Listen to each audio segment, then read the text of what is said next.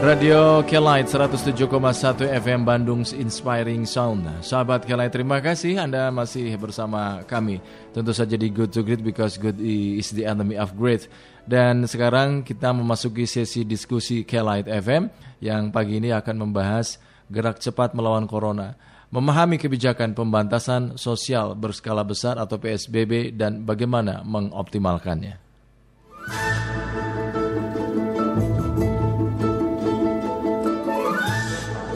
Melawan pandemi COVID-19, Presiden Joko Widodo menetapkan status darurat kesehatan masyarakat dan memilih pembatasan sosial berskala besar, bukan lockdown atau karantina wilayah ya.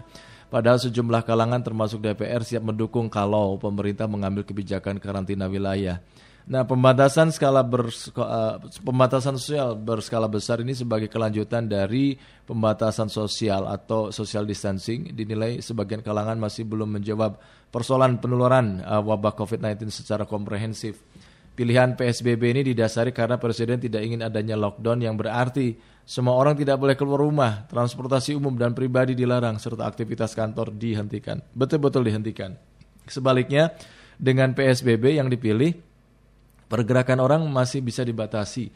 Semua aktivitas terutama ekonomi masih tetap bisa berjalan. Hanya saja setiap orang diminta untuk disiplin dan patuh menjaga jarak atau physical distancing. Untuk menghindari kerumunan, jaga kebersihan tangan, memakai masker. Nah, jika tidak penting ya lebih baik di rumah saja.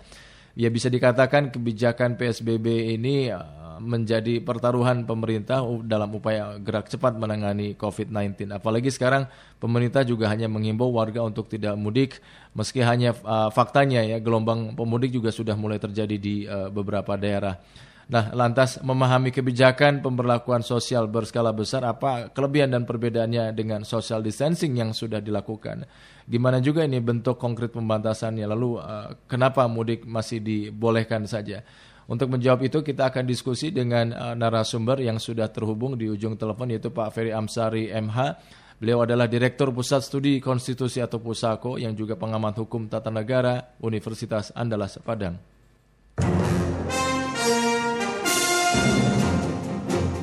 Assalamualaikum warahmatullahi wabarakatuh. Selamat pagi Pak Ferry. Waalaikumsalam warahmatullahi wabarakatuh Kang Ijul. Iya. Sahabat Kelai. Bagaimana kabar Pak? Alhamdulillah baik, masih work from home. Masih work from home ya, memang. Atau agak terisi, uh, terasa berbeda ya Pak Ferry. terasa berbeda, ya, benar. Betul, Pak Ferry. Ini kita konteks melawan pandemi COVID-19 ini, kan Presiden juga menetapkan darurat kesehatan masyarakat dan memilih PSBB ya, bukan lockdown atau karantina wilayah. Anda bagaimana tanggapannya ini Pak Ferry? Ya, uh, secara konstitusional ya, penentuan keadaan darurat itu ya sesuatu hal yang wajar ada di konstitusi disebut presiden pasal 12-nya menyatakan keadaan bahaya ya. Mm-hmm. Nah, keadaan bahaya itu jenisnya tingkatannya macam-macam. Ada banyak undang-undang, ada undang-undang 23 tahun 1959 tentang keadaan bahaya, ada undang-undang tentang uh, penanggulangan bencana, undang-undang 24 tahun 2007 ada Undang-Undang 6 tahun 2018 tentang kekarantinaan masyarakat. Hmm. Nah pilihan uh, pembatasan sosial berskala besar itu ada di Undang-Undang 6 tahun 2018 hmm. tentang kekarantinaan masyarakat dan itu adalah salah satu tingkatan apabila kemudian pemerintah menyatakan ada uh, keadaan darurat kesehatan.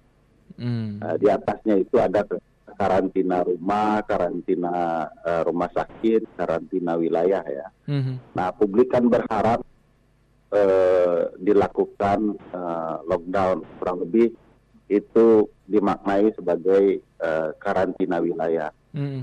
Namun begini, Mas, uh, yeah. kita problematikanya sejauh ini tidak tahu mm. uh, apa yang kita hadapi.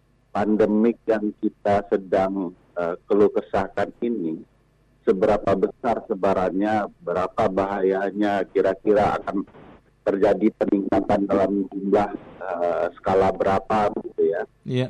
Karena itu yang tidak dijabarkan oleh pemerintah ketika mengumumkan status darurat kesehatan masyarakat hmm. dan memilih uh, pembatasan sosial berskala besar.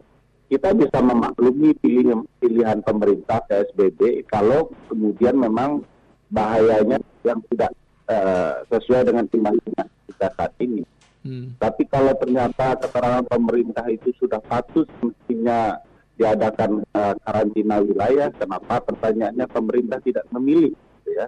Hmm. Nah, ada uh, problematika juga pemerintah dalam informasi soal uh, penanggulangan COVID-19 ini, yaitu tidak jelasnya uh, apa namanya langkah-langkah uh, yang harus dihadapi karena kita tidak diterangkan kondisi uh, yang kita hadapi sejauh ini mengenai apa bencana COVID-19 ini. Hmm. Kalau dalam undang-undang itu ada nggak ya satu uh, arahan atau panduan, misalkan kalau karantina wilayah itu uh, harus dilakukan jika dalam kondisi tertentu. Nah kondisi tertentunya itu apa saja ada tidak Pak ya? Ya eh, sebenarnya secara tidak langsung undang-undang itu mengatur bahwa ada eh, permasalahan terutama kalau bicara konteks ini adalah wabah penyakit sejauh mana problematikanya dan apa langkah-langkah paling tepat untuk mengantisipasinya. Hmm. Jadi kalau dia kurang bahaya mungkin ada disinfektan penyiraman disinfektan itu ditentukan di dalam undang-undang lebih berbahaya dari itu harus ada pembatasan sosial berskala besar. Lebih berbahaya dari itu karantina wilayah. Ada karantina namanya. Karantina itu ada tiga. Karantina rumah. Hmm. Kalau memang rumah itu terjangkit dan tidak boleh kemudian uh, apa namanya orang atau rumah itu bisa berpotensi menyebarkan penyakit perlu di karantina. Hmm. Karantina rumah sakit kalau seandainya di rumah sakit itu terjadi sebaran Hmm. Uh, sehingga perlu dikarantina tidak boleh satu penghuni rumah sakit itu pun keluar gitu ya yeah. agar kemudian sebaran penyakit tidak terjadi. Hmm. Nah karantina wilayah juga dilakukan kalau suatu wilayah dianggap kemudian dapat menimbulkan sebaran penyakit sehingga perlu dikarantina wilayah di hmm. lockdown uh, uh, uh, wilayahnya. Hmm. Tetapi itu yang perlu kita pertanyakan ke pemerintah. Ini yang kita hadapi ini seperti apa? Iya, yeah, iya. Yeah. Masih butuh cukup disinfektan atau memang PSBB sudah tepat karena masalahnya A, B, C, D, E sampai Z begitu ya? Iya. Yeah. Atau memang sudah sepatutnya uh, apa dibentukan karantina wilayah? Hmm. Bahkan menurut saya pembuat kebijakan politik atau kebijakan administrasi termasuk juga pakar-pakar ilmu kesehatan juga tidak tahu sebenarnya secara utuh dan menyeluruh apa yang kita hadapi ini sehingga kebijakan apa yang paling tepat itu masih bisa uh, diusulkan oleh publik kepada pemerintah. Hmm. Nah, bagi saya tidak ada yang bisa tahu kecuali pemerintah karena kan pemerintah apa informasinya lengkap ya yeah. daerah laporannya berapa rumah sakit laporannya berapa gitu ya uh-huh. intelijen laporannya berapa nah sejauh ini memang menurut saya ada informasi yang tertumbat yang semestinya publik berhak tahu mengenai uh, eh, COVID-19 ini terutama potensi-potensi yang dihadapi. Ini sebagian Karena kita khawatir ya yang disembunyikan pemerintah itu ada kekhawatiran terkait dengan uh, jatuhnya pertumbuhan ekonomi hmm. atau pasar yang kemudian melemah.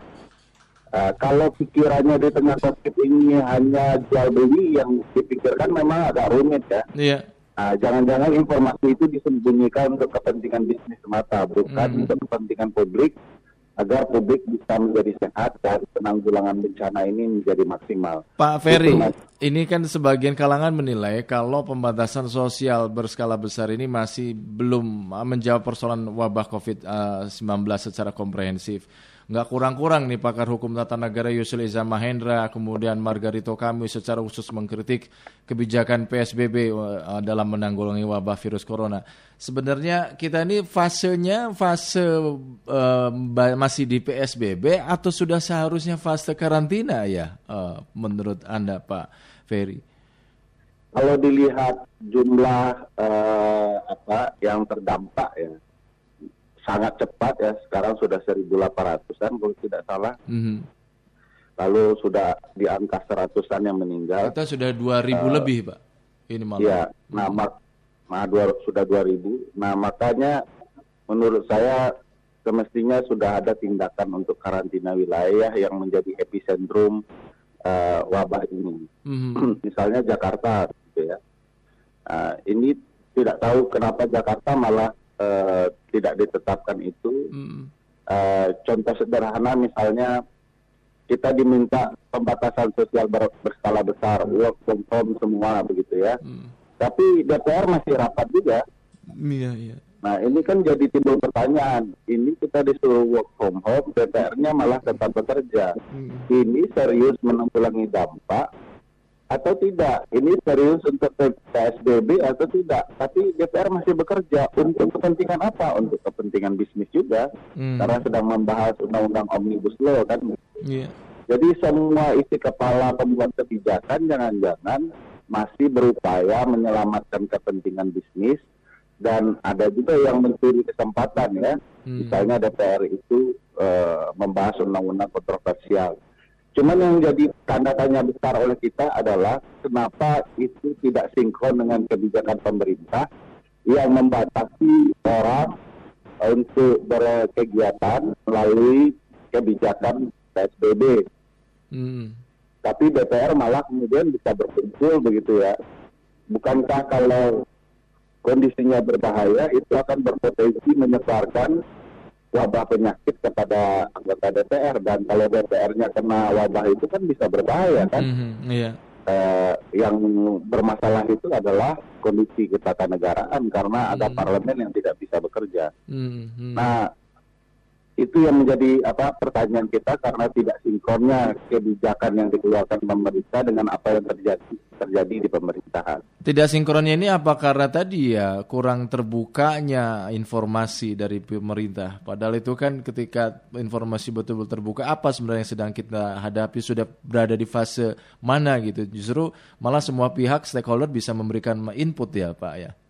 Iya benar ada banyak negara yang memungkinkan keadaan darurat yang itu. Hmm. Uh, apa uh, state of emergency kan dalam bahasa uh, Inggrisnya itu uh, Amerika sudah lebih dari 15 negara bagian uh, mengumumkan state of emergency. Semua dilalui dengan penjelasan apa kondisi yang sedang dihadapi publik. Mm -hmm uh, provinsi Ontario di Kanada juga state of emergency ya. Uh, itu juga dijelaskan hmm. apa yang sedang dihadapi dan apa pilihannya. Hmm. Waktu saya dengar pertama state of emergency Kanada sebelum menyebar lebih luas ya sampai ibu negara mereka juga kena, uh, itu uh, mereka menentukan kebijakan pembatasan sosial berskala besar juga. Hmm tetapi ke, apa mereka menekankan uh, ruang-ruang yang tetap dijadikan pelayanan adalah ruang pelayanan kesehatan dan pelayanan administrasi termasuk perusahaan tertentu yang berkaitan dengan kebutuhan masyarakat luas.